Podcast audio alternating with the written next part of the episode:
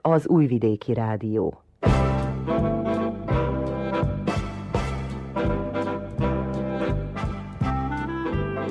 Mozaik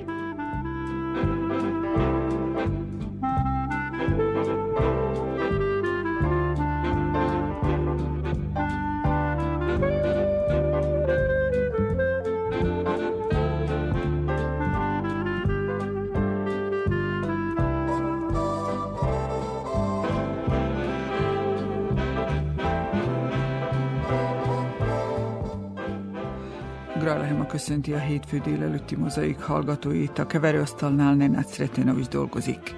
A műsorban mostantól 11 óráig a múlt szerdai munkánk eredményét hallhatják. Vajdaságot járó sorozatunk legutolsó állomásáról, Csókáról jelentkezünk. Thank.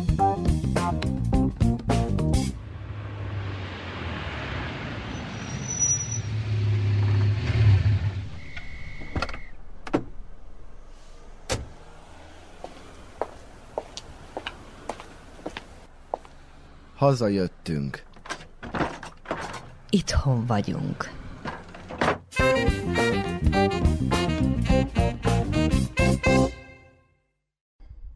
Szeretettel köszöntök minden jelenlévőt itt Csókán, a Móra Ferenc Magyar Művelődési Egyesület udvarán, azon a helyen, ahol nagyon sok esemény történik, és ez a műsor is itt készül hogy miért választottuk éppen Csókát, egyszerű a válasz, egyik hónapban Bácskában járunk, a másik hónapban Bánátban, és nem sokáig törtük a fejünket, hogy hova is menjünk. Úgy gondoltuk, hogy Csókán találunk olyan beszélgető társakra, akiknek van mit mondaniuk. Az első beszélgető társam Kistót Erika, a helyszín elnökasszonya, a Móra Ferenc Magyar Művelődési Egyesület sok éves elnöke.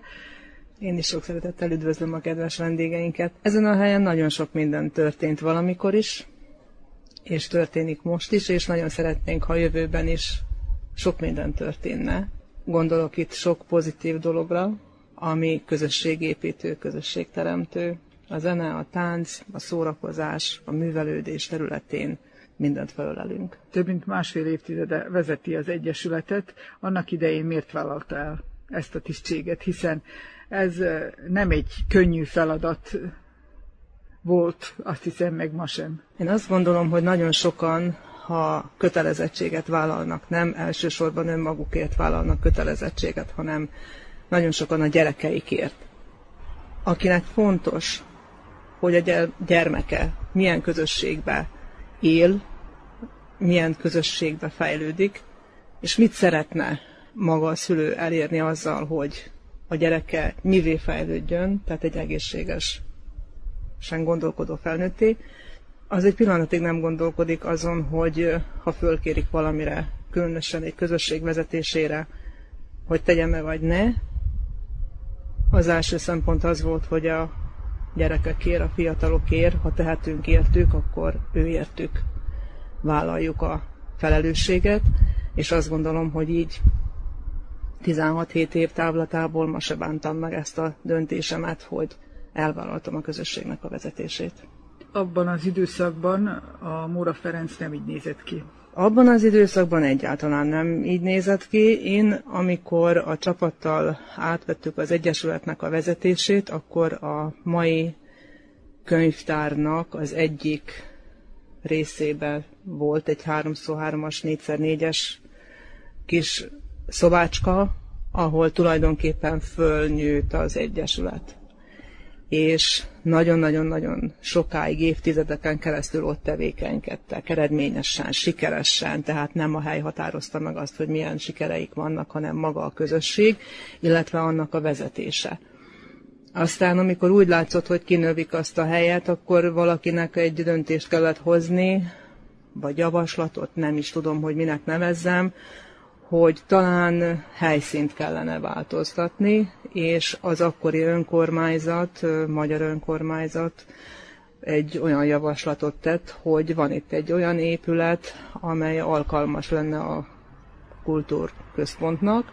Próbálják megvásárolni azt, és az akkori magyarországi támogatásoknak a jó köszönhetően sikerült önkormányzati támogatással és az akkori Móra vezetésnek ezt a jelenlegi épületet megvásárolni, ami nagyon-nagyon romos állapotban volt.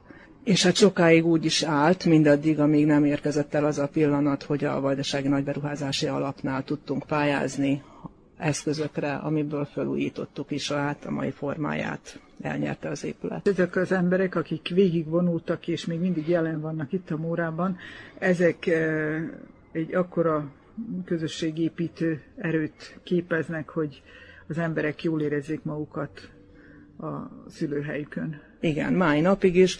Mondjuk van 11 néhány szakosztályunk, ebből a legrégebbi szakosztály a Csalogányasszony kórus, akik a kezdetektől, tehát ők egy jubileumi ünnep alkalmával álltak össze, hogy na, akkor énekeljünk és ünnepeljünk, és a kézi munkaszakosztályra is gondolok itt, akik már 25 éve együtt vannak, és ők nem is gondolkodtak abba, hogy ez máshogy legyen. Ők azóta is bejárnak, heti szinten, és énekelnek, és kézimunkáznak, és, és az, ők adják aztán a többinek a hajtóerőt, és a, és a lehetőséget arra, hogy nyitva van a kapu, aztán ki erős az jöjjön, és énekeljen, táncoljon, muzsikáljon, kézimunkázzon, akár az irodalommal foglalkozzon, vagy süssön, főzzön, mert hogy az is, azzal is nagyon szeretünk sütni, főzni, és Sőt, még takarítani is.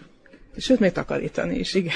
Találtam kérdezni az imént, amikor végig ö, sétáltunk a, az épület termein, hogy ki feladata a rendcsinálás. Hát kiderült, hogy ez volontőr alapon működik, mint minden más. Igen, de ez is úgy alakult ki idővel a tizenévek során, mert 2008-ban vettük át tulajdonképpen az épületet használatra, akkor sikerült befejezni a felújítást. Onnantól errefelé kialakult az, hogy ki az, aki szeret bejárni, csak azért, hogy jó van, kicsit fősöpögessünk, kicsit lepokhálozzunk, kicsit ez, kicsit ez, és kialakult. De ez azt jelenti, hogy az emberek otthon érzik magukat. Persze állandó támogatunk az önkormányzat, és hát nagyon jó együttműködésünk van például az Oktatási Művelődési Központtal is, akivel segítjük egymást, és hát nem mindig az anyagiakon múlik az, hogy kisegítjük egymást, hanem eszközök területén is ki tudjuk egymást segíteni. Ez máshogy nem megy. Ez a kis a tagságdíj egy kicsi hozzájárulás, egy kis töredéke azoknak a költségeknek, amivel tulajdonképpen szembe kell, hogy nézzünk évről. Mint annyi más település csóka is azt a fájdalmat kell évről évre, hogy konstatálja, hogy mind kevesebben vannak. Ez a helyzetkép hogy néz ki manapság? Ez a helyzetkép az, amire nem tudunk tulajdonképpen hatni. Vagyunk, ahányan vagyunk, maradunk, akik maradunk. Tehát én minden egyes embernek, aki úgy dönt, hogy marad, én nagyon örülök, aki mondjuk szakmámból kifolyólag találkozok olyan emberekkel, akik hazajönnek, és mostanában azt hallom tőlük, hogy hazajöttem, számlát szeretnék nyitni, és itthon akarok maradni. Hát ettől nagyobb öröm nekem nincs, viszont volt nagyon sok az elmúlt néhány évben, aki azt mondta, hogy bezárom a számlákat, és megyek külföldre is megpróbálom. Hát sok szerencsét, de Itthon azért csak itthon vagyunk, itthon azért csak más, és ha nagyon főgyűrjük a gatyaszárát, itthon is azért megtaláljuk a lehetőségeket, a számításokat. Ami az Egyesületnek a munkáját illeti, az a szomorú, hogy mind kevesebb a gyerek. Tehát azok a gyerekek, akik járhatnának ilyen szabadidős foglalkozásokra, nem igazán vannak érdekelve valami oknál fogva, és nagyon ötletünk sincs már, hogy mivel csalogassuk őket ide. Így most még az az utolsó kapaszkodónk maradt, hogy ha ők nem jönnek ide, akkor mi megyünk az iskolákba, óvodákba, és erre és van is gyakori? kidolgozott programunk. A 2020-as évvel is kezdtük ezt a programot. A kézi munkákkal mentünk be az iskolába, és az osztályokban megszerveztük, tehát a szerb-magyar osztályokban mind a két helyen megszerveztük el egy első osztálytól nyolcadikig a kézműves foglalkozásokat, amit nagyon szívesen vettek a gyerekek, nagyon szívesen foglalkoztak vele, csak ha nem kell sehova se menni. Tehát ott helyben oda megy mindenki a helyükbe, akkor minden oké. Okay és ezt nagyon is kedvelték, ezeket a foglalkozásokat. Most azon dolgozunk, hogy az idéntől az iskolába néptáncot és a népzenét is bevisszük. Ebből a témánk az, hogy mindegyik nemzetiségnek megmutassuk azokat a lehetőségeket, amit iskolán kívül tudna folytatni, illetve tudna vele foglalkozni, csak a kényelmi zónát ugye el kell egy kicsit engedni, ki kell lépni belőle, és akkor lássuk aztnak, hogy van a világban más is, nem csak az iskola meg a hazafelé út. Erika meddig vállalja még ezt a tisztséget? Egy napig. Ez most már a negyedik mandátumom, ami az idén befejeződik, és most már nem sokára tisztújításra kerül a sor. Nem igazán nem ugrálnak ezé a poszté, de én minden nap ebbe belefáradok, minden nap bele csömörlök, aztán mikor van egy jó... Születik és amikor vannak egy jó programok, vannak jó programok, és eredményesek, és szépek, és sikeresen végződnek, akkor mindig úgy kapok egy lendületet, hogy na még egy kicsit, na még, még ezt, ezt na még, na. És amikor így tervezzük, hogy ki lesz a következő elnöke az Egyesületnek, vannak már jelöltjeink, akik hát még ott tartanak, hogy jó, de azért még egy-két évig legyél itt, és akkor tehát látok lehetőséget, hogy ki lesz az, aki átveszi, és akivel nem fog elveszni az Egyesület, hanem tovább fog épülni, és ők fiatalok, és lendületesek, és kicsi gyerekeik vannak, és ez ad reményt, hogy na akkor még egy nyolc évet biztos itt lesznek, mert az azért óvodátum befejezni az általános iskolát is, 8 az 8 osztályt, ez egy néhány év, ugye bizakodok, hogy van utánpótlás. Szabó László nevét az imént már említettük, és most rajta a sor, hogy beszélgessünk vele. Csóka nagyon sok emberrel büszkélkedhet, akik bizonyítottak, és innen származnak Csókáról. Ennek élő tanúja is van itt mellettem. Üdvözlöm a hallgatókat. Hát Erika is elmondta a 70-es évek közepétől 11 éven átvezettem a Mórát, és hát úgy, ahogy ezt meséltük az előbb, nem ebbe a szép épületbe volt az Egyesület székhelye, hanem a, a falu központjában lévő most könyvtárként funkcionáló épület egyik szárnya volt a Móra Ferenc Egyesület, és hát ott neveledett föl egy olyan néptáncos gárda, akik méltán viselték Vajdaság legjobb tánccsoportjának a nevét.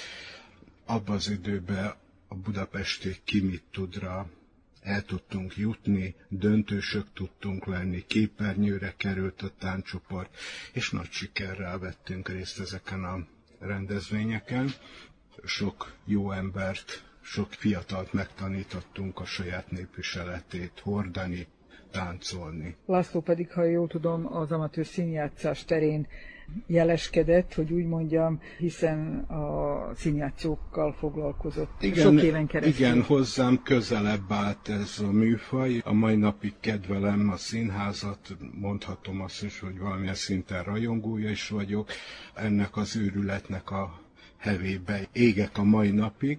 Tulajdonképpen De a... nem lett se színész, se rendező. Nem hivatásos rendező, nem amatőr csoportokat vezettem, rendeztünk előadásokat, ezekkel is voltak szép sikereink, ilyen, hogy vajdasági szemlét nyertünk vele a csapattal, tehát inkább a magunk örömére és a közösség szórakoztatására helyeztük a hangsúlyt.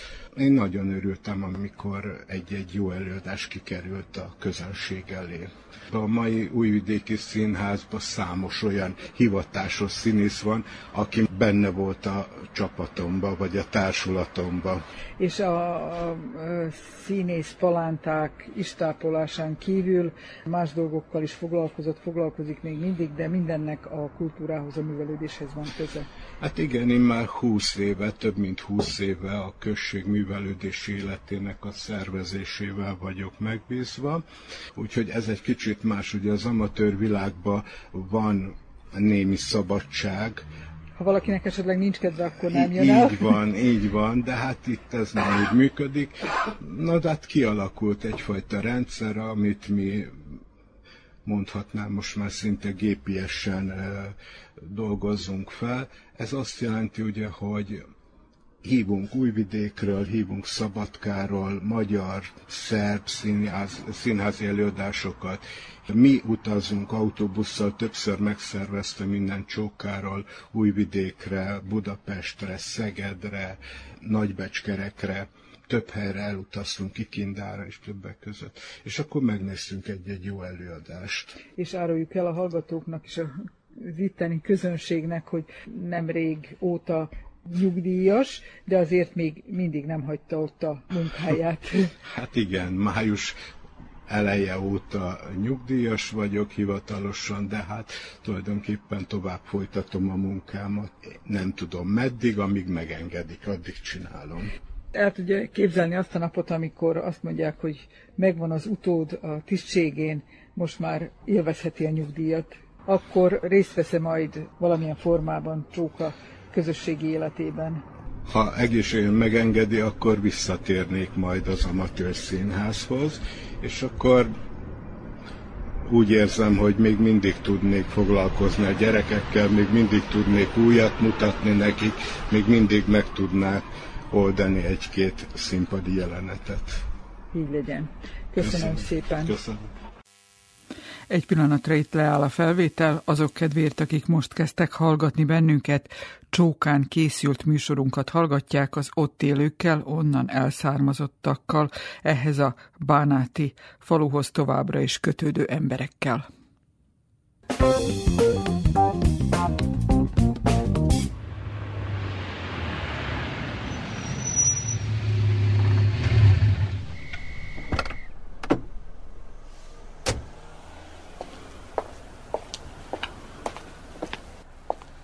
Hazajöttünk. Itthon vagyunk.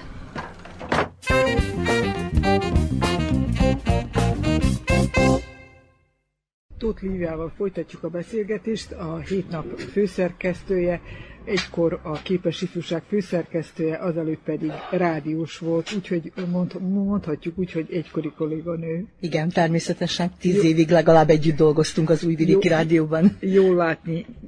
Lévén, hogy csókai születésű vagy, csókára visszajáró léleknek számítasz, hiszen bokros teendőiden kívül, amik nap mint nap várnak a szerkesztőségben, életed része ez a Művelődési Egyesület, az irodalmi szakosztályt bízták rád, vagy, vagy te vállaltad el, vagy te kérted? Hogy kezdődött ez annak idején? Amikor ugye a 2000-es évek elején visszaköltöztünk Újvidékről, illetve Temerinből, ahol laktunk, mert valahogy ott már nem éreztük jól magunkat, és akkor a férjem Padéi, születésén pedig Csókai, és hát kerestünk itt a, a környéken egy helyet, ahol ahol élni tudnánk, a, a, ami élhetőbb e, város számunkra, mint ahol addig voltunk, és akkor így esett a választásunk Zentára, ahol jelenleg is e, lakunk, és e, hát e, valamikor e, nem rögtön, de mondjuk így most már több mint tíz éve annak, hogy ide kerültem valahogy a, a Csókai Mura Ferenc Magyar Művelődési Egyesületbe. Ez egészen konkrétan úgy történt, hogy volt itt egy irodalmi csoport, akik akkor ilyen ötödikesek voltak, általános iskolások, és hát Erika szólt, hogy a, a, aki foglalkozott velük, egy tanítónéni, ő máshova ment férhez, és elköltözött Csókáról, és itt maradt a csoport. És hogy jöjjek is, akkor tanítsak nekik újságírást, addig, ameddig ő nem talál valakit, aki foglalkozik velük. És akkor így, hát jöttem, és tényleg egy kicsit tanítottam nekik a, nem tudom, a hírt, meg hogy kell megírni egy-egy kis eseményt, egy-egy kis beszámolót. Tehát tényleg újságírással kezdtünk foglalkozni, és akkor valahogy így, nem itt tudom, ragadtam. itt ragadtam, én is megkedveltem a lányokat, ezek főleg hát lányok, lányok voltak, úgy gondolom, hogy ők is engem. Erika sem nagyon keresett mást, mást, aki vezesse a csoportot, és akkor itt maradtam, de hát mivel ez irodalmi csoport volt tulajdonképpen, akkor úgy gondoltam, hogy jó, hát akkor térjünk vissza az eredeti formához. Ugye én a magyar tanszéket fejeztem be, és igazából tanári oklevelem van, és az is igaz, hogy a kötelező gyakorlatokat leszámítva soha nem tanítottam. Most és, és úgy magad. gondoltam, éppen ez jutott eszembe, hogy úgy gondoltam, hogy, hogy na most akkor, a, a, amit tanultam, most azt, azzal is foglalkozhatok egy kicsit az újságírás mellett, és akkor, uh, akkor nézzük a, az irodalmat, hogy mi is az, ami ezeket a, ezeket a gyerekeket érdekli, és így elég gyorsan utána elsodródtunk a versmondás felé, tehát uh, így rájöttem, hogy igazából az is nagyon érdekli őket, és hogy azelőtt ők csak hát így olvasgattak, meg voltak ilyen témák, amiket feldolgoztak, de hát hogy tulajdonképpen uh, ilyen megmérettetések vagy versenyekre igazából nem, nem jártak. És akkor így kezdtük el, hogy elkezdtünk versmondó versenyekre készülni, és valahogy ez aztán egy ilyen kis műhelyé alakult át, és az a generáció tulajdonképpen már kinőtt, tehát a, akikkel én elkezdtem foglalkozni, azok közül most egészen konkrétan ketten Újvidéken a Színművészeti Akadémiára járnak lassan már. Azt hiszem, hogy most harmadévesek lesznek. A többiek is elkerültek innen, akkor jött ugye a következő generáció. Kicsikkel nem igazán foglalkoztam, hanem inkább mindig így, így öt, ötödikes korosztálytól kezdődően. És mindig, mindig volt utánpótlás, most is vannak. Ne hagyjuk ki azt, hogy büszke vagy rájuk, és büszke vagy arra számtalan elismerésre, amit a versenyekről hazahoznak, vagy hazahoztok. Természetesen ez nagyon-nagyon büszke vagyok rájuk, és rengeteg szép eredményt értünk el valóban. Itt Vajdaságban is hát járunk a különböző versenyekre. Az a jó, hogy van belőlük azért, mert az utóbbi években hát minden településen, vagy sok több településen felfedezték a, a saját onnan származó ö, írójukat, költőjüket, és akkor ö, hát ö, annak a nevével filmjelzett versenyeket szerveznek, ugye így jártunk Bács-Feketehegyre a Dudás versenyre, Topolyára a Tóth Ferenc versenyre, azután a, a Szűcs Imréről elnevezett versenyre Bánátba, és akkor így lett nekünk is itt Csókán a Csés Simon István vers és prózamondó találkozó, amit tulajdonképpen most szerintelenség nélkül mondhatom talán, hogy én találtam ki, és akkor utána hát Erikánál fogadó készségre lelt ez az ötlet, és hát így van akkor most nekünk is egy, egy ilyen versmondó versenyünk. Tehát nem csak itt Vajdaságban, hát járunk magyarországi versenyekre is. Tényleg számtalan díjunk van, de hát az egyik az, amire így különösen büszke vagyok, az Marx Évának a, a Kazinci érme, a, ugye a Szép Magyar Beszédversenyen, és hát Dupák Fanninak a Kalédoszkóp díja, meg hát Mark Ivának még a Dudás díj is tényleg még azt is kiérdemelte. Akikkel most dolgozom, ők is nagyon-nagyon tehetségesek. Igazság szerint most csak két versmondóm van, ez éppen emiatt, amit mondtál, hogy a, a számos más teendőm, tehát ez a, ez a pozíció tulajdonképpen, amire két évvel ezelőtt kineveztek, ez hát nem nagyon teszi lehetővé azt, hogy több gyerekkel foglalkozzam, úgyhogy ez a kettőt, ezt még vállalni tudom, és föl tudom őket készíteni. Most épp a Magyarországi Nemzeti Versenynek a középdöntőjébe jutottunk be, úgyhogy éppen nemrég készítettük el a versklipjeinket, mert ott már ilyenekkel kell foglalkozni, hogy aki bejut a középdöntőbe, az egy kis versfilmet készít, úgyhogy most várjuk, hogy a döntőbe vajon bejutunk-e. Volt már egyébként, hogy a csókaiak épp az én diákjaim eljutottak egész a döntőig. És mit mondanak a magyar tanárok, illetve a magyar tanárnő az iskolában? Ez jó kérdés, mert, mert um, sajnálkozással kell mondanom, hogy ők örülnek neki, hogy nem nekik kell foglalkozni ezekkel a gyerekekkel, mert előfordult, hogy jött a magyar tanárnő, és azt mondta nekem, hogy van itt egy lány, aki szeretne versmondással foglalkozni, tudod, nekem nincs időm rá, elvállalod, majd jön ide hozzád az Egyesületbe úgy veszem észre, hogy, hogy nem olyan most már, mint ugye régen mi önképzőkörökre jártunk, meg az iskolába foglalkoztak velünk, meg minden. Ez egy kicsit most már úgy, úgy, úgy vissza, visszaesett a, az iskolában, és úgy látom, hogy nem csak itt Csókán, hanem egyébként. Tehát az egyesületek veszik át ezeket a feladatokat, ami nem tudom, hogy jó-e, de talán kellene itt is, ott is, hogy, hogy legyen. Úgyhogy mi, mi úgy járunk minden megmérettetésre, hogy a Móra Ferenc Magyar Művelődési Egyesületnek a versmondói, tehát nem az iskola. Ez most így működik. És azon kívül, hogy van időd foglalkozni a gyerekekkel, van időd másra, másra is foglalkozni itt a Móra Ferenc Művelődés Egyesületben? Általában a különböző rendezvényeken is itt vagyok, meg írok arról, ami itt történik, hírét viszem, segítek a, a szervezésben is, tehát a, a Csés Simon István vers és prózamondó találkozót azt hát nem csak én, de egy ilyen kis csoporttal szervezzük, ugye hát évről évre, amivel még foglalkozom. Például van itt egy települési értéktárbizottság, ugye a Vajdasági Magyar Értéktár kapcsán, és mondjuk annak én vagyok az elnöke, de például Erika is a tagja, meg Szabó Laci is, és már elég sok csúkai értéket ajánlottunk a, a Vajdasági Magyar Értéktárban, melyekbe is kerültek.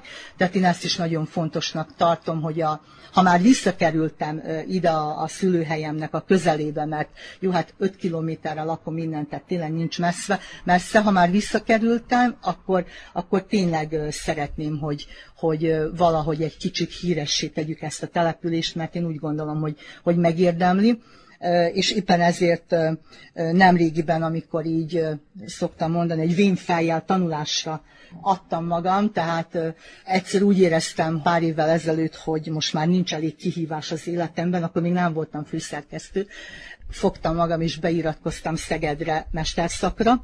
2020-ban fejeztem be Szegeden a, a Juhász Gyulán a kulturális mediáció mesterszakot, és akkor a a diplomamunkámat azt Csókáról írtam, Móra Ferenc csókai kultuszáról, arról, hogy mennyire őrzik itt Csókán az emlékét Móra Ferencnek, tehát azt, hogy ő valamikor az első világháború előtt itt Csóka környékén ugye éveken át ásatásokat folytatott, és hogy ez mennyire maradt meg a település életében, illetve hogy, hogy ez, a, ez a tény, hogy Móra kötődik Csókához, meg ez az egyesület, az mennyire járul hozzá a csókai magyaroknak az identitásának a fejlődéséhez, illetve mekkora teret foglal el a, az identitásukban ez, hogy ez így létezik. Erről szólt a szakdolgozaton, de egyébként is egyetlen határon túliként a szegedi csoportban én mindig vajdasági témát dolgoztam fel, a különböző házi dolgozatokon, a különböző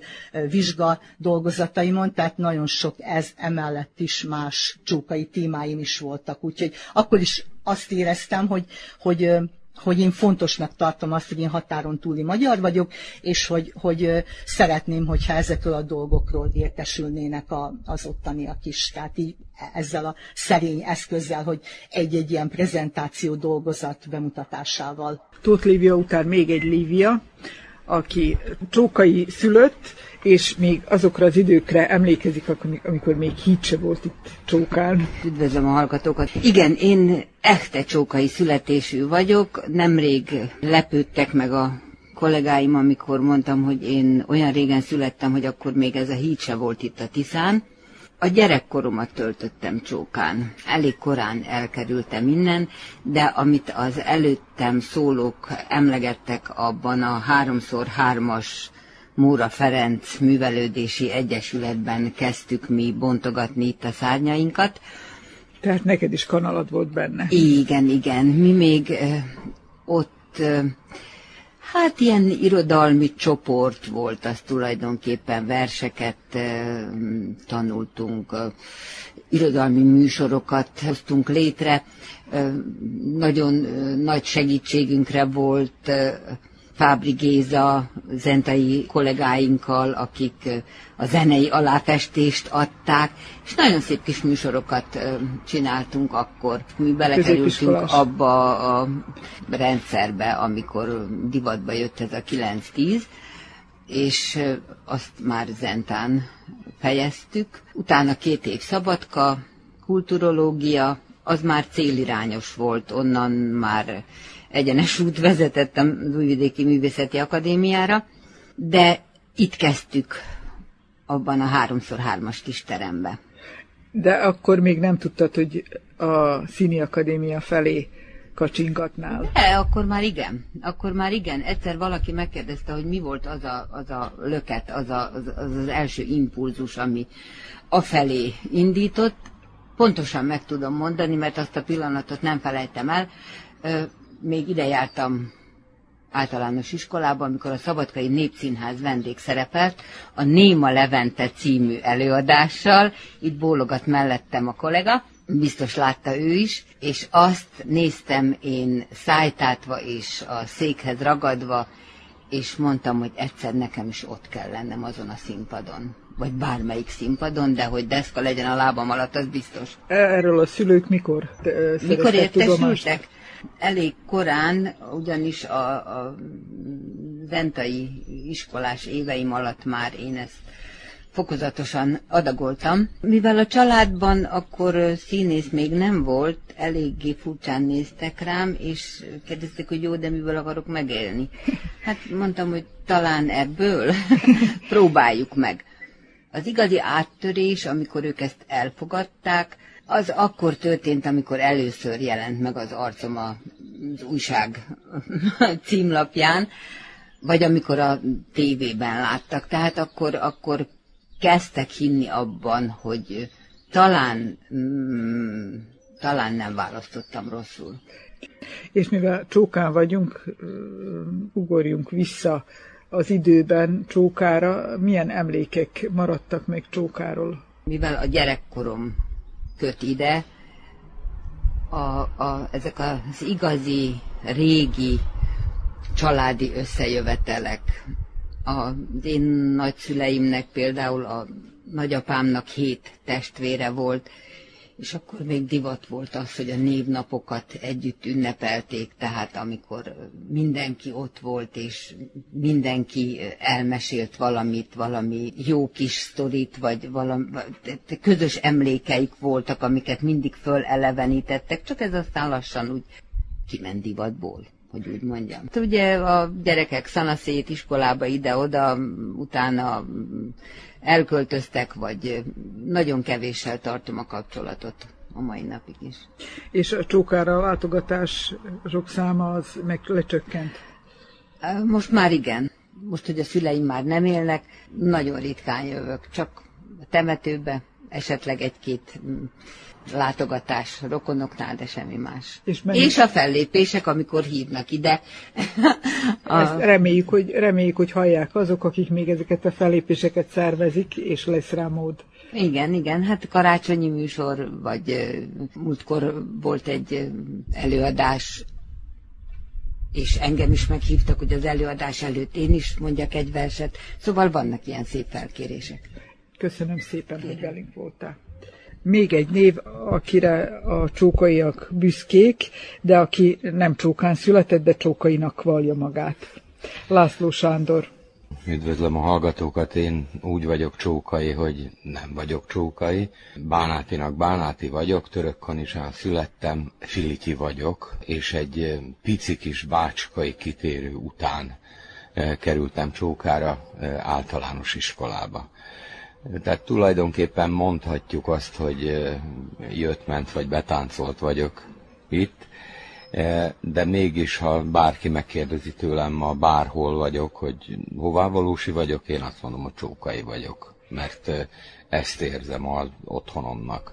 Itt töltöttem a, a gyerekkorom nagy részét, ugye az általános iskolát, itt fejeztem be, aztán Dentára jártam a 9.-10. osztályba, természetesen e, Csókáról, aztán Szabadkára jártam középiskolába, de még akkor is ide jártam haza, minden hétvégén, aztán Újvidékre, egyetemre, onnan is ide jártam haza, és aztán még egy jó ideig hazajártam ide, de hát aztán ugye a, a, az idő, az évek múlnak, a szülők már nem élnek, aztán már, már egyre ritkulnak ezek a, a látogatások. Ha bár mindig, mindig megdobban a szívem, amikor átutazom Csókán, amikor egyáltalán ideérek a, a kanyarba, a templomnál, aztán itt a, a, a nagy park, a kastély, a, ez az egész hangulat, ez, ez, a, ez a gyönyörű múlt, ami itt zajlott, és ez nem, a, nem az idő múlása szépíti meg, hanem tényleg szép volt itt élni, tényleg jó élet volt itt, itt Csókán, biztos most is jó itt élni, egyre inkább vágyom valami olyasmire, amit a Tóth Lívia mondott, hogy Újvidék, Temerin, ugye most Temerinben élek, és bizony elég sűrűn beszélgetünk a feleségemmel, hogy lehet, hogy valami élhetőbb helyre kellene cserélnünk ezt a Temerint. Habár szeretünk ott is élni, ott is emberek élnek végül is, de, de valahol valami, valami valami élhetőbb, és hát ezt ilyen helyeken lehet megtalálni, ilyen helyeken lehet még köszönni az utcán. És nem néznek rád furcsán? Nem néznek furcsán. Hát nyilván ez a korral is jár, ugye, hogy az ember egy kicsit kezd visszafelé tekingetni, talán kezdi idealizálni is azt a, azt a világot, azt, azokat az éveket, amiket itt töltött, de, de nem, nem igazán. Itt még, itt még azért lehet emberséggel találkozni. Számodra melyik volt az első színházi élmény? Hát Csóka. ugyanaz, amit Lívia elmesélt, ez a Néma Levente, amiben később olyan, ugye ez, ez később derült ki, Ábrahám Irén játszotta a főszerepet, Medve aki, Sándor. Aki később kolléganő Később lett. kolléganőm is lett, ugye, a mai napig nagyon kedves kollégám. Én nem ott döntöttem el, én nem ott hoztam meg a döntésemet. Én középiskolás koromban Szabadkán hoztam meg a döntésemet, amikor egy előadásnak az volt a, a, a kezdő mondata, egy koporsó volt a színpadon, és egyszer csak fölült, abból a koporsóból fölült egy színész, aki Árok Ferenc volt, és azt mondta, úgy döntöttem, hogy gazember leszek, kinézve a közönségre, és, és akkor nagyot dobbant a szívem, az adrenalin szét, szétárad bennem, mondtam, hogy ezt akarom, gazember akarok lenni. Hát aztán gazember lettem. Ja. És a gazember, idézőjelben mondva, magánemberként hazajár egy csókára időnként. Temetőbe. Van még, még egy-két unokatestvérem itt, akiket még meglátogat. Egy picit dolgozom ezen, mert olyan észrevétlenül feledkezünk meg egymásról, úgy teszünk, mintha fú, de el lennénk foglalva, meg el is vagyunk foglalva, de de nem szívesen fektetünk energiát abba, hogy, hogy találkozzunk. És vagy időt. De idő van. Idő annyi van, amennyit csak akarsz. Az a kérdés, hogy, hogy milyen döntéseket hozol. Meghozol, meghozod-e azokat a döntéseket? Igen, a döntések áldozattal is járnak. Tehát az unokatestvéremet azért meglátogatom, sőt, most már, hogy így kifelé sétálunk ebből a történetből, a valamikori elemi iskolás osztálytársaimmal is egyre sűrűbben, most már mondhatni évente találkozunk, mert már olyan kevesen vagyunk, és olyan jól esik, és most már minden egyes találkozó alkalmával ugyanazokat a dumákat nyomjuk, ugyanazokat meséljük egymásnak, de nagyon jól esik föleleveníteni, és régi, régi neveket, embereket, akik fontos emberek voltak ebben a, ebben a közösségben. Ugye most már több mint egy órája beszélgetünk a Móráról, a Mórát nagyon sokszor megemlítettük, ami, ami fontos, eh, de például eh, én nagyon szeretnék megemlíteni egy nevet, eh, úgy hangzik, hogy Rapos Ilona, legalábbis az én időmben ő volt az, aki vitte a hátán ezt az egész irodalmi csoportot, amiről a Lívia mesélt, és nem, nem esett nehezére Szabadkáról, ahol a, a rádióban volt újságíró, nem esett nehezére minden hétvégén simbusszal hazacaplatni csókára, és velünk ö, ilyen ö, lüke fiatalokkal ö, foglalkozni, és mindenféle műsorokat összeállítani, úgyhogy nagyon font, fontosnak tartom. Beszéltünk, itt elhangzott az előzőekben például, hogy a, hogy a mai tanítók, tanárok, egyebek hogy viszonyulnak, ugye, hogy már inkább a a mórára hárítják. Hát igen, mert, mert ma már inkább csak munka nagyon sok esetben, abban az időben, meg legalábbis az én gyerekkoromban, én, és nem csak akkor gondoltam így, most is így gondolom, hogy, hogy nagyon-nagyon jó pedagógusok, tehát akik hivatásként élték meg ezt nem csak munkaként, a, és akkor mondhatnám itt a Szántai tanítóbácsit, vagy a Szabó Irént, vagy a, vagy a Borzaházas párt, akik, akik fantasztikus, a, a, a Borsi házaspárt, tehát akik olyan fölkészült pedagógusok voltak, akik nem is csak a leckére tanítottak meg ám minket, hanem az életre tanítottak bennünket. Nagyon-nagyon sok esetben, tehát pont, pont rájövök, hogy, hogy ők mit csináltak tulajdonképpen, mert nem csak a biológiát, meg a, meg a magyart, a belovai tanárnő, vagy mit tudom, hanem, hanem valahogy, valahogy emberré válni tanítottak meg bennünket, mert akkor még, még valahogy egy kicsit másképp néztek talán a, a, a munkájukra az emberek. Nyilván nem csak a, a, a pedagógusok, de, de a, a, az igazi jó pedagógusok nélkül nagyon-nagyon nehezen tud fejlődni, épülni, haladni egy közösség.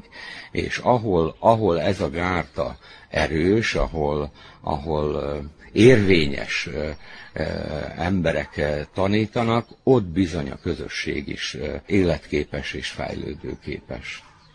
Ez lehetne végszó, de mielőtt búcsúznánk, áruld már el, hogy hogy lett László Sándorból Katyó? Nagyon sokszor azt hiszik, hogy ez a vedeték nevem, vagy volt, hogy úgy mutattak be, hogy Katyó Sándor. Elemi iskolás koromban kaptam ezt a becenevet, de lehet, hogy csúfnév volt, nem tudom. Én most így becenévként élem meg, mert így szólít mindenki, legalábbis a közeli ismerőseim. Ezt egy elemi iskolás osztálytársnőm, akit Búzán Zsuzsannának hívnak, ő adta, ő találta ki. Aztán amikor hosszú évek után osztálytalálkozón kérdeztem, hogy, hogy de mi, mi, hogy, hogy történt ez, nem tudott rá választ adni, nem emlékezett. Úgyhogy ez egy ilyen örök titok talány marad. De csókai eredetű, mivel Igen, csókai. Itt, itt kaptad a becenevet. László Sándor színművészt, egyetemi tanárt rendezőt hallottuk. Itt az Újvidéki Rádió.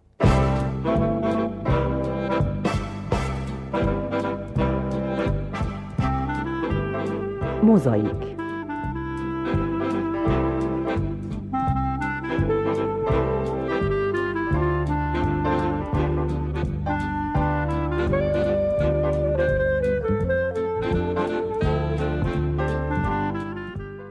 Ez már a hétfő délelőtti mozaik második órája. Nincs olyan műsor, hogy mindenki tudná vállalni a felkérést, ráérne.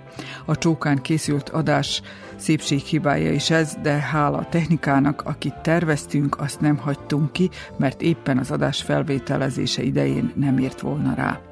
Komáromi Dórával ö, folytatjuk a második órát, ő a kérdező, a válaszolók pedig ott élő és onnan elszármazott csókaiak, de fiatalok.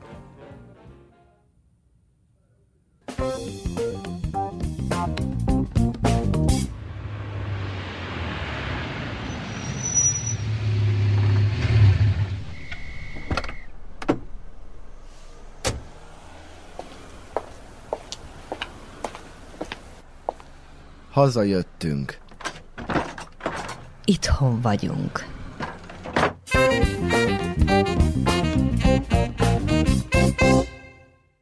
A következő beszélgetőtársunk Gazsó Tibor, aki néptáncos, néptánc oktató, és még citerára is oktatja a gyerekeket. Tibor, az lenne az első kérdésem, hogy honnan jött neked a néptánc szeretete? A néptánc szeretete honnét jött? Ugye az és a beszélgetésnek az, hogy Csókáról származom, Csóka szülöttje vagyok, és itt Csókán, és az általános iskolában többi osztatársammal együtt, Vrábel János, Vrábel Erzső néni és Szabó László indi, indítatására indult el néptánc oktatás, majd később Farkas Ildikó csatlakozott hozzánk, és ő volt az, aki elindította ezt a úttörés számunkra a néptánc világába, valamint Borsi Ferenc, aki szintén Csókáról származik, és Budapesten van. Az ő segítségével és az ő oktatására indult el a népi hangszeren való, citerán való muzsikálás tanulása, valamint zentáról tanított bennünket Révész Robert, és most ebben a pillanatban is, ahogy a beszélgetésünk történik, itt vagyok Csókán, a Móra Ferenc Egyesület szervezésében egy gyerektánctáborban, ahol néptáncot oktatunk, népi játékokat és néptáncot oktatunk gyerekeknek, és itt fordul ez vissza, és, és kötelezettségé válik az, hogy visszajövünk, és a, a csukán még itt maradott gyerekekkel foglalkozunk, és néptáncot ugyanúgy, mint hogy mi annak idején tanulhattunk, ugyanúgy erre tanítjuk a gyerekeket, és, és megpróbáljuk valahogy így megköszönni, és ö, meghálálni azt, hogy mi innét kaptuk ezt a forrást. És ha jól hallom, akkor számodra nagyon fontos az, hogy tovább is add ezt a tudást. Miért ennyire fontos ez a tudás átadás, tudás áramlás? Hát valahol én tapasztaltam ezt, hogy mit is jelent így a néptánc segítségével közösségbe lenni, közösségbe létezni, barátokra számítani, és itt nem is biztos, hogy a, a kétépéses családásról beszélünk, hanem arról a közösség, tere, a néptánc által, a népi muzsika, a népi éneklés által adta lehetőség, ez a közösség teremtő lehetőség, inkább az, ami, ami ahogy látom, a, az, hogy közösségben alkotnak a gyerekek, és közösségben alkotunk. Későbbiekben ez, ez olyan kötelékeket, olyan olyan összenövéseket ad, ad a, a, az ezzel foglalkozóknak, hogy még hosszú éveken keresztül is, akár most már én most már azért elmondhatom, én már 45 éves vagyok, tehát hogy, hogy a, ezelőtt 37 éve volt az, amikor az első táncépéseket itt a, a Móra Fencődés Egyesületben elkezdtük csinálni, közösen, szintén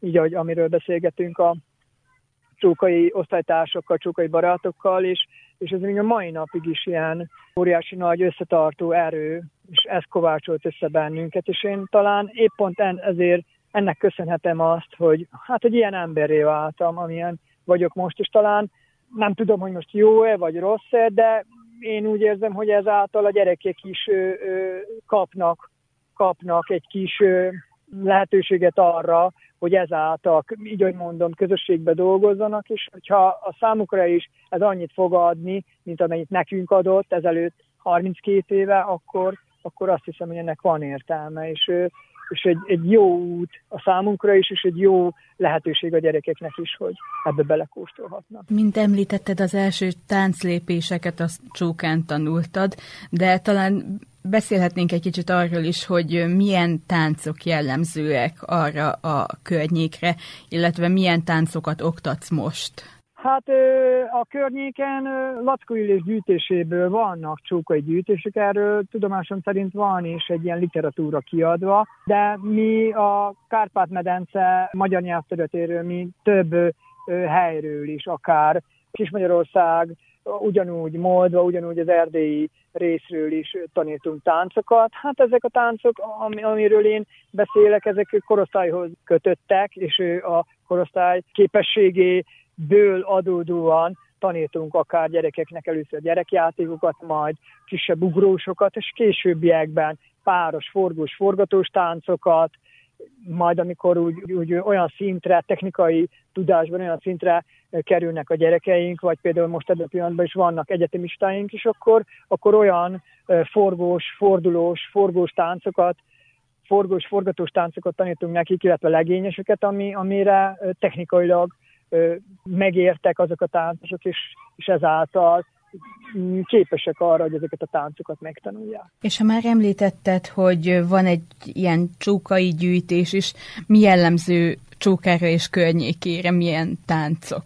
Hát itt főleg a Lackó Illés gyűjtésében én ezt olvastam ezt a könyvet, és ebből, ebben én itt a, a lassú, van egy ilyen csárdás rész, ahol ilyen nagyon érdekes ö, ö, mozgás alakul ki a csárdásban, ilyen, ilyen ellentétes hangsúly alakul ki a férfi és a, a nő csárdása közben. Ez egy nagyon olyan jellegzetes formája ennek a csókai csárdásnak, ami nem is tudom különben, hogy máshol megjelenik-e. Talán ez az egyik ilyen nagyon jellegzetesség ennek a csókai csárdásnak. Aztán biztos, ugyanúgy, mint ahogy itt a, ezen a délalföldi részen, a délvidéki részen, gondolom, hogy ugrósok is megjelentek, friss csárdások, és szerintem ugyanúgy, mint ahogy a, így, hogy mondom, ennek a, ennek a tájegységnek erre vonatkozóan hasonló táncai lehetnek, mint ahogy, ahogy, mondom, a környék, vagy például most a, a Resutki Rolandnak vannak moholi, illetve itt a Tisza mentén gyűjtései, szerintem nagyon hasonló dolgok lehetnek a csókaiban, mint, mint itt a Tisza menti táncokban. És most, ahogy a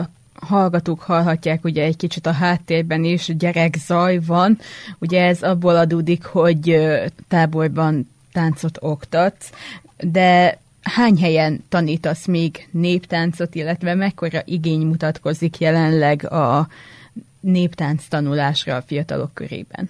Mm, több helyen tanítunk, a párom a Varga Violával, több helyen, több helyen tanítunk néptáncot, kezdve Kelebiától egészen Ludason keresztül, török kanizsán, magyar kanizsán és itt Csókán.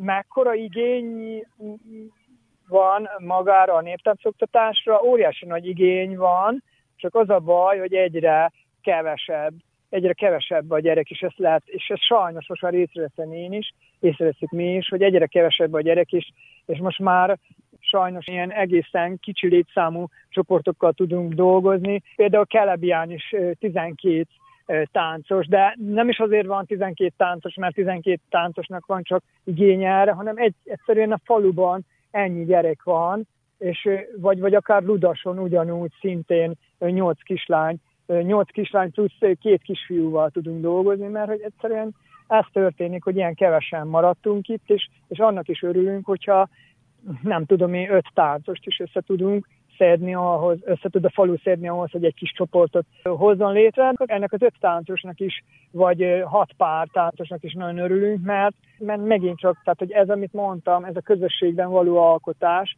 ez a valakihez való tartozás, megerősítése talán ez az, ami, az, ami az egyik legfontosabb, valamint az, hogy, hogy természetesen a gyökereinket megismerjük, valahol a gyökereinket ápolván, előre tudunk nézni, és így, így tudunk a jövőbe tovább haladni.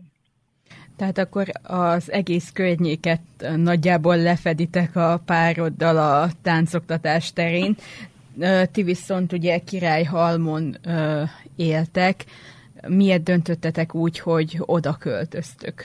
Előtte a horgosi tanyavilágban voltunk egy tanyán kint. Talán ezek a, ez a csönd, ez a kis nyugalom, ami talán ezt a népi vonalat is jellemzi, ez vissza, vissza az őserőhöz, talán ebből kiindulván mi is nyitunk ez, ez a csöndesebb világhoz, és, és talán ezért találtunk itt egy, egy ilyen kis tanyaféleséget. Tehát nem tanya, ez valójában egy utcában van benn, tanyák, ez az utca címe, de valahol azért úgy el tudunk egy kicsikét vonulni ettől a nagy zajtól, amiben rohan az egész világ. Vannak méheink, egy kicsit tudunk a méhekhez pihenni, és, és valahol a saját kis söndünkbe tudunk élni a mindennapjainkat. Szerencsére itt azért eléggé nagy létszámú gyerek közönség vesz részt a munkánkba, és, és hálásak vagyunk annak, hogy ezt tudjuk csinálni, és ezt, ezt csinálhatjuk talán, ami a, a, ami a hobbink, ami, ami a szórakozásunk, valamint ugyanakkor talán az életünk is, ami, ami megtart bennünket.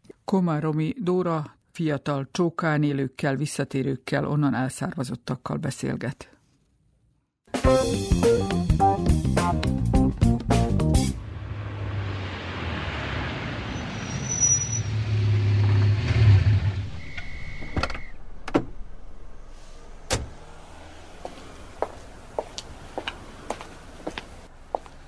Hazajöttünk. Itthon vagyunk.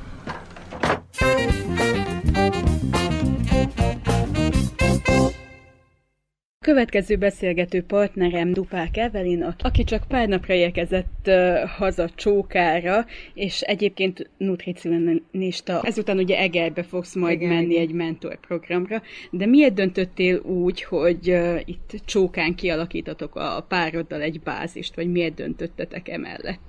Hát ez egy nagyon-nagyon hosszú sztori, megpróbálom rövidre fogni. Ugye én eh, Szegeden tanultam alapképzést, majd eh, Pesten folytattam a mestertanulmányaimat, a táplálkozástudományi mesterszakon, Szemelweisen, és abban biztos voltam, hogy Pesten nem szeretnék élni, eh, abból kifolyólag, hogy nem nagyon bírom jól a sok ingert és a nagyvárosi sok behatást. Viszont amikor én ugye már a mestertanulmányomat fejeztem, akkor a párom már úgymond elég fix és úgymond jól felépített karrierre rendelkezett költözött Vajdaságba, még már régóta is együtt voltunk, és akkor így eldőlt ugye az, hogy igazából én elég Vajdaságorientált voltam mindig, tehát hogyha nem is csókán, de Vajdaságban képzeltem el magam, így akárhol máshol, viszont ugye párom Zentán élt akkor, és mivel már az ő karrierje képített volt, én meg úgy ott álltam a mesterdiplomámmal még semmilyen karrierrel abban a pillanatban, ezért úgy voltam vele, hogy akkor én hozom meg azt az áldozatot, hogy hazajövök, és akkor kezdek valamibe, mert ugye kisebb az áldozat tőlem, mint ugye tőle ott hagyni azt.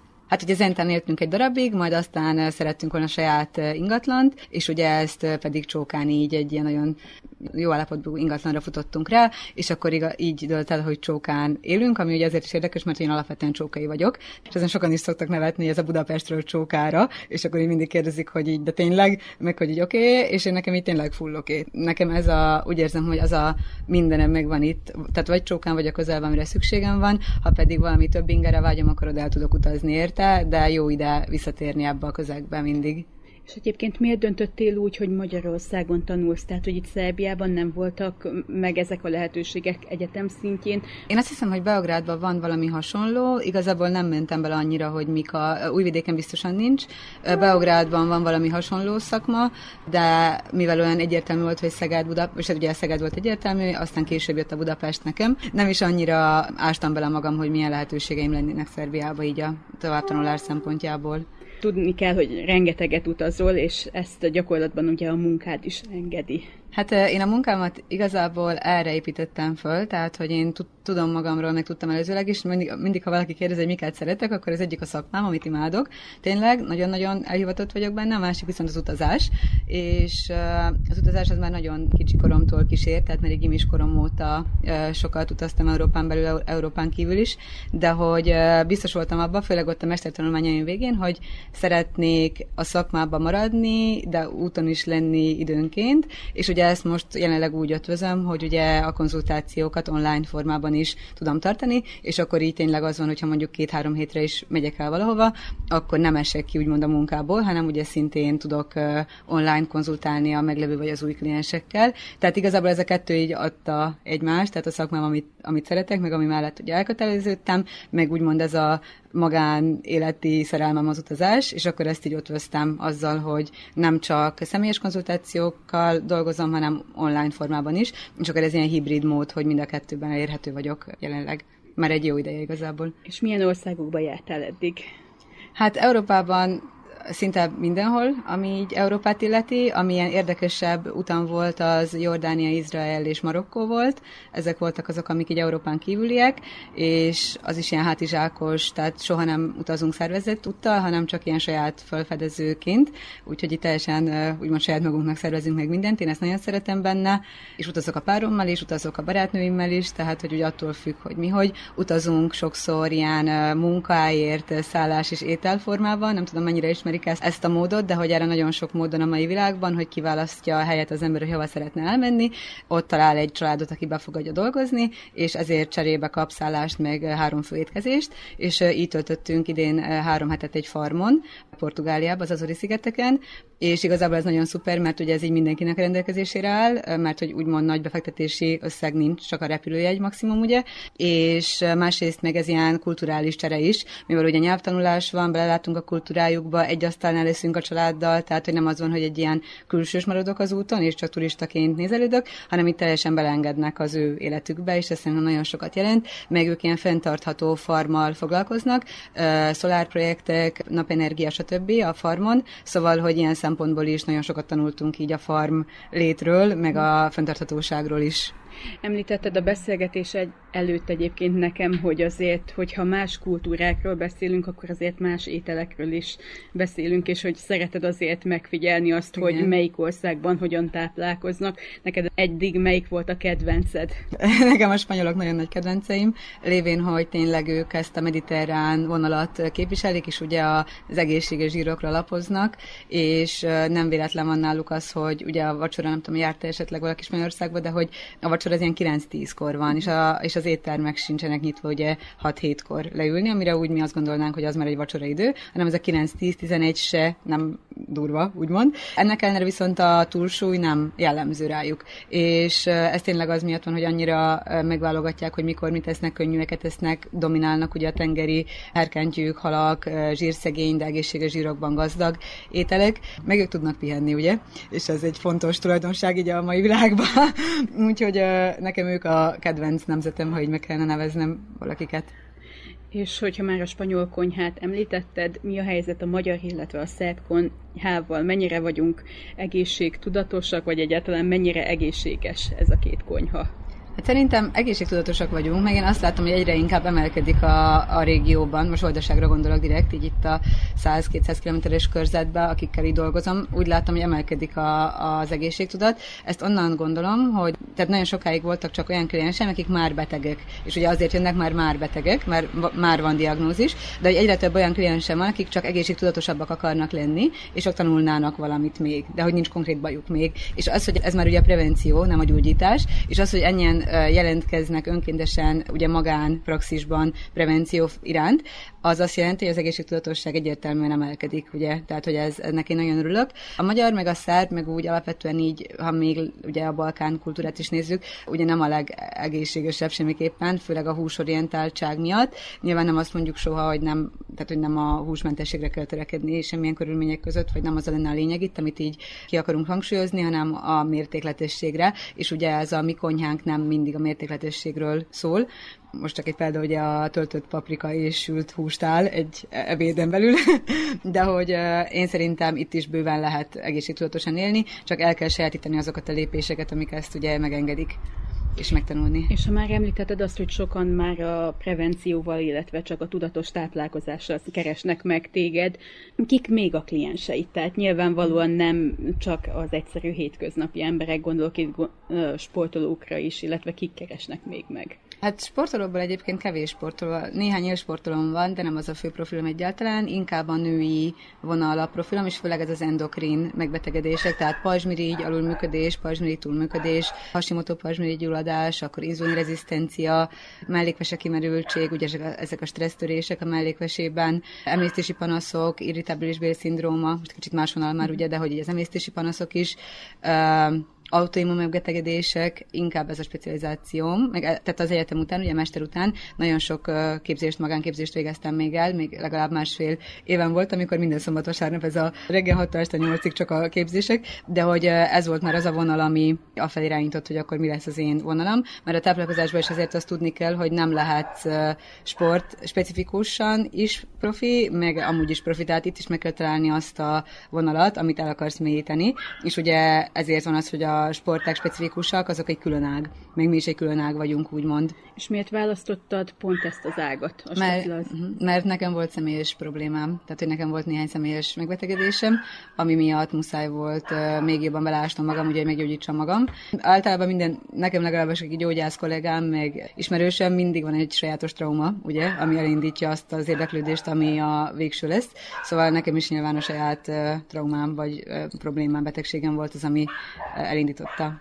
És ha már érintettük azt, hogy ugye mindenhonnan vannak kliensei tényleg, tehát nem csak Vajdaság, hanem Magyarország, illetve más országokból ö, is, ö, ez az online jelenlétnek köszönhető. Igen, igen, Miért döntöttél úgy, hogy ö, online? Tehát, hogy mennyiben befolyásolta ez például a koronavírus, vagy ö, az a mentorprogram, aminek mo- most is a része vagy? Az online mm, létet én elkezdtem még a Covid előtt egyébként, mert szabadkai kliensek egy jó példa erre. Ők, ha mondjuk tudják, hogy van online meg személyes lehetőség, akkor ők egyetemen az online-t válasszák, mert ugye az a kettő óra autózás, az azt mondják, hogy ez nekik nem éri meg, és akkor, hogy online inkább. Intézményes keretek között kezdtél el dolgozni, utána viszont váltottál a vállalkozásra és saját vállalkozást indítottál. Miért döntöttél úgy, ez a forma jobban megfelel neked? Hát a flexibilitás. Nekem nagyon szükséges az, hogy én döntsem el azt, hogy milyen ütemben, milyen mértékben, melyik napokon dolgozom. Nagyon szükséges az, hogy tudjak ugye utazni vele, és hogy ne szabad napokhoz legyek kötve, és ilyen szempontból egyértelműen az én életstílusomhoz, meg a személyiségemhez jobban illik a vállalkozói lét, mert a nagyobb flexibilitást ugye megadja. Nyilván ennek nagyon sok hátránya van, ezt szerintem nem is kell hangsúlyoznom, hogy ugye betegszabadság alatti semmi bevétel, vagy ugye terhesség alatti, esetleges terhesség alatti semmi bevétel, tehát azért ennek vannak erős hátrányai, de most egyenlőre még úgy érzem, hogy hogy az én jelenlegi stílusomhoz ez így passzol. A beszélgetést Nyilas Renátóval folytatjuk, akinek a foglalkozásait hát megpróbálom felsorolni, de teljes mértékben a teljességigénye nélkül, tehát dolgoztál különböző gyárakba, kamionokkal is foglalkoztál, pizzafutár is voltál, rádióba is dolgoztál, és jelenleg pedig Adán dolgozol egy hűtés és fűtéssel foglalkozó cégnél. Az lenne a kérdésem, hogy ezek közül ugye nagyon sok dolgot kipróbáltál, melyik volt a kedvenced, illetve melyik volt az, ami úgy érzel, hogy szívesen folytatnád tovább? Hát én is köszöntöm a hallgatókat. Hát úgy mondanám, hogy mindig az aktuálisat szeretem legjobban.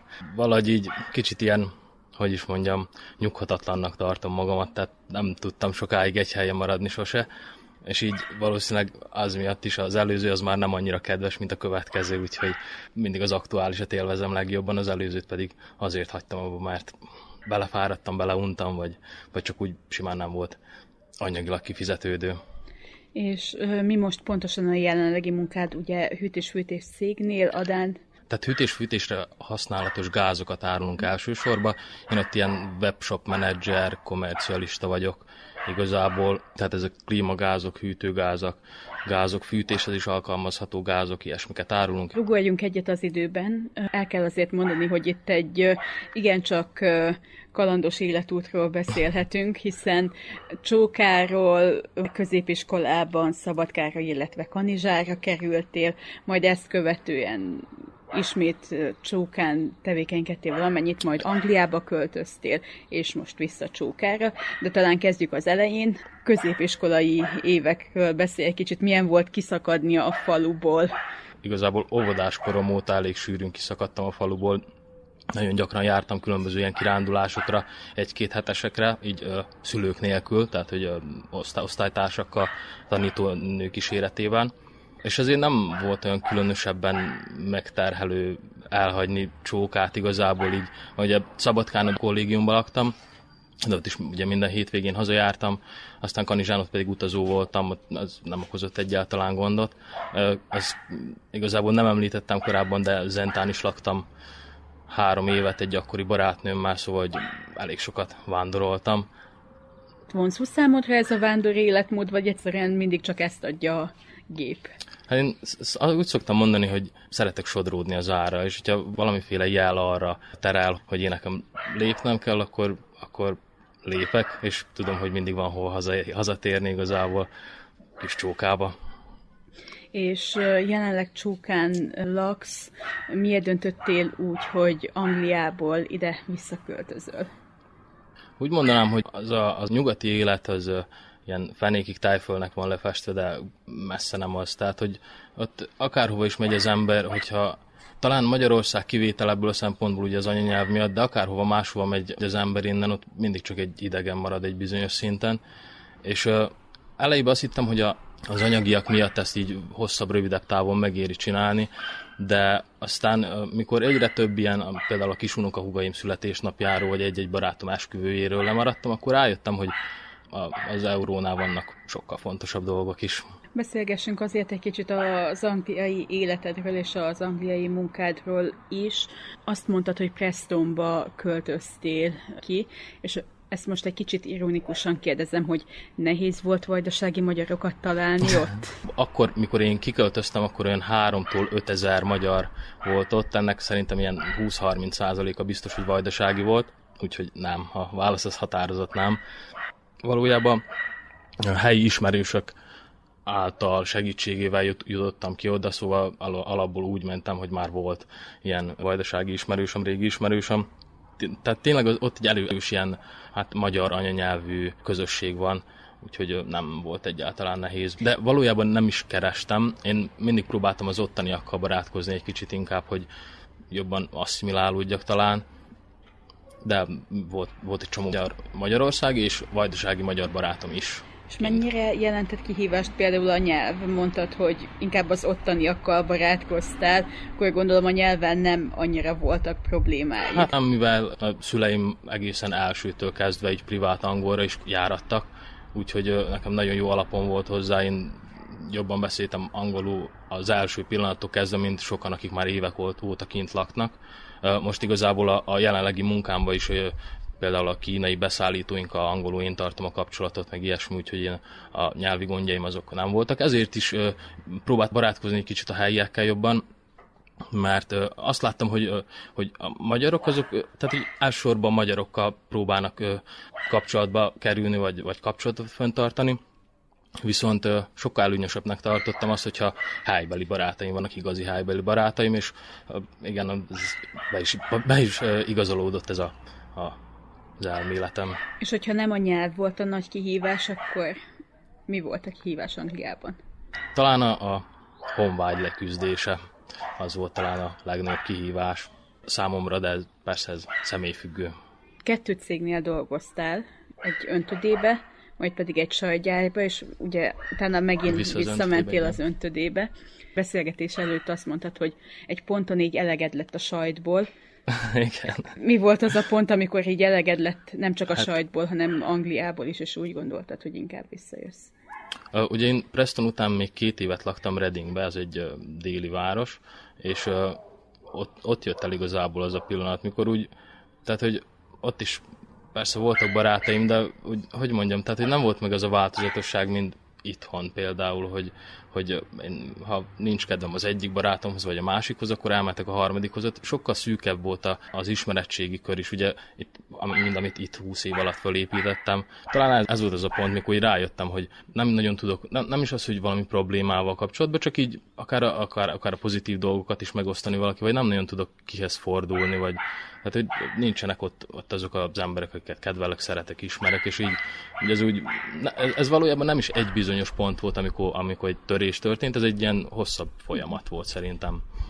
És el tudod azt képzelni, hogy esetleg egy másik országba ismét kivándorolj, vagy most már inkább itt Szerbiában képzeld el a jövőt? Persze, hogy el tudom képzelni, de nem áll szándékomban. Mi az, ami számodra nagyon pozitív, és még most is vonzó csókában, és mi az, ami hiányzik egy kicsit, amit fel lehetne lendíteni szerinted? Mert a fiataloknál azért a lehetőségek azok, amik nagyon sokszor itthon tartják az ember. Hát igen, és lehetőségekből nem sok van csókán valójában, elsősorban a munkával kapcsolatban. Hát nem tudom, azt talán, talán sokat lendítene a csóka hétköznapi életén, hogyha egy kicsit a gazdasági élet is föllendülne. Talán az, az segíthetne egy kicsit így falu életén. Azt látom, hogy kezd szépen lassan előregedni a lakosság, pont azért, mert a fiatalok nagy arányba kivándorolnak. Valószínűleg a munkalehetőség az sokat segítene rajta, hogyha, hogyha itt is lehetne olyat találni, ami nem országos átlag alatti fizetéssel kecsegtet. Következő beszélgető társam az Kis Tóth Máté, aki viszont nem költözött el a faluból egy fél percre se, állategészségügyi technikusként helyezkedtél el. Hol dolgozol jelenleg? Én is köszöntöm a hallgatókat. Négy házzal arrébb van a munkahelyem. És mi az, ami vonzott ebben a munkában? Miért döntöttél úgy, hogy ugye már anyukától hallottuk, hogy egész kiskorodban ez volt az álmod? Igen, hát elsősorban az állatoknak a segítése, tehát nem bírtam nézni, hogy egy állat szenved, vagy valamit, és akkor én nekem szempillantás nélkül tovább kellett, hogy menjek, és nem tudtam, bár az utcán ha megláttam például egy ilyet, tehát nekem muszáj azt hazavinni valami módon segíteni neki. És melyik állatokkal foglalkozol szívesebben? Tehát a kisállatokkal, vagy pedig a házi állatokkal? Nem teszek különbséget. Tehát vadállatokkal is már segítettünk elég sokat, úgyhogy nincs különbség, hogy mit szeretek jobban. Tehát, hogy itt vagy... nem lehet olyan preferencia, mint például vár, városon, hogy kisállat gondol. Igen, Igen, de nincs. Úgyhogy az összesen. Azt mondtad, hogy a, az, az állatokkal szeretsz foglalkozni, viszont ez egy kicsit valamilyen szinten azért ütközik az egyik hobbiddal, ami ugye nem más, mint a vadászat, de itt azért el kell mondani, hogy a vadászat sem csak abból áll, hogy vadakat lövünk. Nem. Tehát a legutolsó az, ahogy mondanám, amikor a ravaszt meg kell húzni, de nagyon sok segítséget nyújtunk az állatoknak, mind télen, mind nyáron, mind az egész évben faktikusan. Igen, és ugye ez a fajőrzés, most az elmúlt időszakban ugye a fácánokra fektettetek nagyobb hangsúlyt. Fektetünk is, tehát még most volt a, a fácánosnak a felújítása, karbantartás, és akkor készülünk a befogadásukra. Ez is rengeteg meló, rengeteg anyagiakkal jár, de igyekszünk. Mivel telnek itt a mindennapjaid? Tehát, hogy a munkával, mint azt már mondtad, de amellett még jut-e időd valamire? Igazából a, a legtöbb időmet a, a, a munka teszi ki, de amikor csak van szabad időm, akkor is viszont a vadászat, a, a, a, a természetben. És mi az, ami itt tartott a faluba? Ami miatt, tehát, hogy nem is gondolkozták külföldön? Egyértelmű, hogy a munka, tehát, hogy én a középiskola után négyből kaptam egy munka, lehetőséget, és ez így megfelelt az meg, hogy a barátok hívtak ki, menjek ki, ez mertem is volna, nem is mertem volna, de végül megmondtam, hogy tehát itt is azt a, az anyagi lehetőséget meg lehet teremteni, csak kellő befektetés és idő. Már az elmúlt beszélgetések folyamán is hallottuk, hogy Csóka is, mint annyi vajdasági település abba a kategóriába tartozik, ahonnan ugye rohamosan vándorolnak el az emberek mi az, ami miatt szerinted a fiataloknak ide kellene költözni?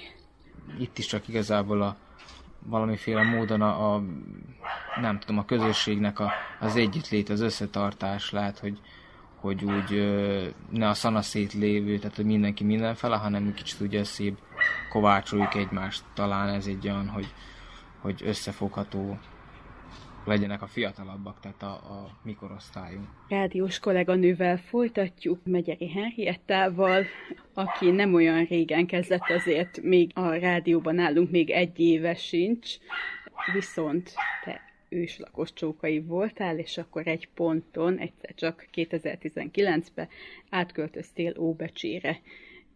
Miért? Benszülött csókai vagyok, hogyha mondhatjuk így valójában a szerelem volt az, ami odavonzott Óbecsére. Párom óbecsei származású, és ő volt a motiváció abban, hogy akkor ott vegyünk egy házat, és akkor ott alapítsunk majd családot egyszer, de viszont én kötődöm nagyon Csókához is, és ötlet is volt arról, hogy talán itt próbáljunk házat vásárolni, de valahogy Becsén jobbak voltak a feltételek, és ott, ott kötöttem végül ki, pontosan 2019-ben. Egy kicsit ugorjunk vissza az időbe. Ugye először Csókáról az egyetemi évek alatt költöztél el, igaz? És Újvidéken a Magyar Tanszéken jártál egyetemre. Miért esett arra a választásod annak idején, hogy Újvidék és Magyar Tanszék? Valójában ez egy, mondhatnám azt, hogy tudatos választás volt, de nem ugye a magyar tanszéket fejeztem, nekem a magyar nyelvvel különösebb jobb viszonyom nem volt. Tehát itt mondjuk Csókán nem jártam szavaló versenyekre, különösebbképpen még könyvet sem szerettem olvasni, tehát hogy ez a motiváció irány, ilyen irányban nem volt meg. Aztán elkerültem Zentára, a közgazdasági középiskolába, és ott egy nagyszerű ö, magyar tanárnő tanított, és nem is az volt a lényeg, hogy mit tanít, hanem hogy hogyan nevelt minket. Tehát pont az a az életre nevelés, ami belőle sugárzott, valójában az adta meg a motivációt nekem, hogy, hogy pedagógus legyek, hogy tanárként dolgozzak, és valójában nagyon sokáig vaciláltam azon, hogy tanítóképző Szabadkán, vagy magyar tanszék Újvidéken. És akkor teljesen véletlenszerűen, itt tényleg a, a felvételi előtt egy-két héttel döntöttem el, hogy oké, okay, akkor indulok Újvidékre, és jelentkezek a magyar tanszékre és akkor így indult úgymond az újvidéki életem, ott éltem ugye 7 évig, 7 évig éltem ott, négy év alatt ugye befejeztem az alapképzést, megszerettem az irodalmat, a nyelvtant, VMTDK-ra is jártam, különböző konferenciákra, tehát úgy éreztem, hogy én megtaláltam magam ebben a szakmában, és hát hivatásommá vált valójában. Utána, hogy befejeztem az alapképzést, hát úgy nézett ki az egész, hogy letettem az utolsó vizsgámat, egy szerdai napon, és csütörtökön én elkezdtem iskolában dolgozni. Tehát ez is annyira egy utolsó pillanatos lehetőség volt, hogy én nem tudom, hogy van nekem ekkora szerencsém. És két évig dolgoztam Piroson Újvidék mellett, a Pirosi Általános Iskolába, ott oktattam a felsősöknek a, a magyar nyelvet, illetve anyanyelvápolást tanítottam szerb gyerekeknek az egy hatalmas nagy kihívás volt nekem, hiszen meg voltam győződve, hogy azért vegyes házasságból valók valamilyen szinten beszélik a magyar nyelvet, vagy értik. És abszolút semmi tudásuk nem volt, úgyhogy teljesen autodidakta módon képeztem magam, hogy akkor a magyart, mint idegen nyelvet, hogy tudom nekik előadni úgy, hogy ez érdekes legyen, szeressék, és, és hogy folyamatosan járjanak, mert ugye nem volt kötelező, tehát saját maguk választották, és ezt egy saját sikerélményként éltem meg, hogy az első csoportom az kilenc fős volt, és amikor én úgymond ott hagytam a pirosi iskolát, ez a csoport 35 fővel büszkélkedhetett. Tehát valamilyen szinten sikerült a magyar nyelv iránti szeretetet felpesdítenem bennük, és nekem ez egy hatalmas nagy sikerélmény. És mi volt az a váltás, ami miatt hagytad a tanítást, és inkább a rádióba jöttél? Hát hiszed vagy nem, ez is egy ilyen utolsó pillanatos szerencsém múlott. Ugye én helyettesítettem. Utána elkezdtem Becsén is dolgozni, Bácsföldváron is, és lejárt a helyettesítésem. És ugyan én nagyon szerettem iskolában dolgozni, és pedagógusként dolgozni, de valahogy nem jött a lehetőség, és az egyik barátnőm ajánlott, hogy próbáljam meg a rádiót. És akkor megpróbáltam, és ott ragadtam, és imádom, és úgy érzem, hogy, hogy tényleg azt a tudásvágyamat, amit mondjuk pedagógusként nem tudtam megélni, azt a rádióban teljesen magamévá tudtam tenni. És a rádióban jelenleg is több műsorba bedolgozol, milyen műsorokról van szó, illetve neked melyik a kedvenced ezek közül? Nemrég kezdtem el ugye a hétfői Mozaik című műsort is szerkeszteni, ugye itt már a hallgatók hallhattak engem pár műsor alatt.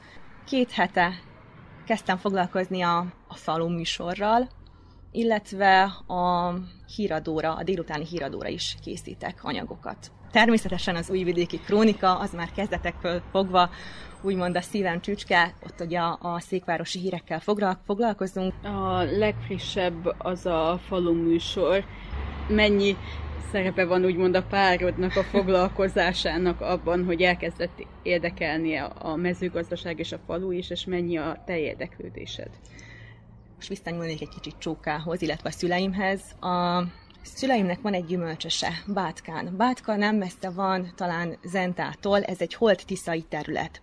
És ott szőlő termeléssel foglalkoznak, és én világ életemben a, a nyarakat bátkán töltöttem. Tehát rengeteget segítettem nekik, mindenféle fogást eltanultam tőlük, úgyhogy nekem ez a terep abszolút úgy éreztem, hogy a sajátom. Tehát, hogy szakmailag ugye nem tanultam róla semmit, de mégis a tapasztalat, amit az élet hozott, teljesen képbe voltam vele. Ami a földművelést illeti, illetve az állatokkal való foglalkozást, azt a páromtól szívtam el ezt a tudást, hiszen ő ezzel foglalkozik, és napi szinten hallok arról, hogy akkor mikor lesz eső, mikor várható ez, mikor az, minek ment fel az ára, akkor mi eredményezi ezt, mi eredményezi azt, és valójában a mezőgazdaságnak ezt a részét is, bár soha nem foglalkoztam vele, én magam földműveléssel például, de ezt a részét tőle sajátítottam el. Viszont azt el kell mondani azért, hogy te sem álltál meg pusztán a tansz. El kell azt is mondani, hogy ti itthon próbáltok meg boldogulni, tehát, hogy amint hallhattuk is, ugye párod mezőgazdasággal foglalkozik, te pedig most a rádióban tevékenykedsz. Megfordult -e esetleg az a fejetekben, hogy külföldön próbálkozzatok, vagy végig vajdaságban gondolkodtatok? Mert ugye el kell mondani azt is, hogy a testvéredő viszont külföldön él. Pontosan, tehát hazudnék, hogyha azt mondanám, hogy nem fordult meg a fejünkben az, hogy külföldön próbáljunk szerencsét. Sokáig gondolkodtunk rajta, hogy mi lenne, ha megpróbálnánk, egy ideig ott maradnánk és hazajönnénk, de ugye ott volt a hugomnak a példája, akik már egy jó ideje ott vannak Németországban, tehát külföldön élnek és dolgoznak, és látom rajtuk azt, hogy valahogy nem találják a helyüket. Tehát, hogy anyagi problémájuk nincs, mindenük megvan, de mégsem érzik magukat otthon. Az a három hét vagy egy hónap, amit itthon töltenek, az nekik akkora feltöltődés, akkora öröm, hogy én szerintem nem hiszem, hogy az a boldogság, amit itthon megkapnak, az külföldön megvan nekik. Most nem az anyagi dolgokra gondolok, hanem a család és a barátok. Végül is mi itt szeretnénk boldogulni, itt Vajdaságban, tehát a nem tervezünk kimenni külföldre, úgyhogy itt szeretnénk majd családot is alapítani, illetve munkánk is itt van, ide köt.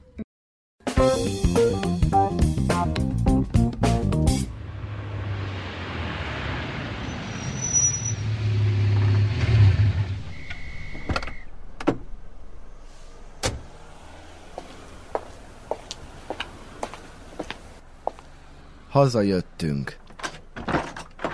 Itthon vagyunk.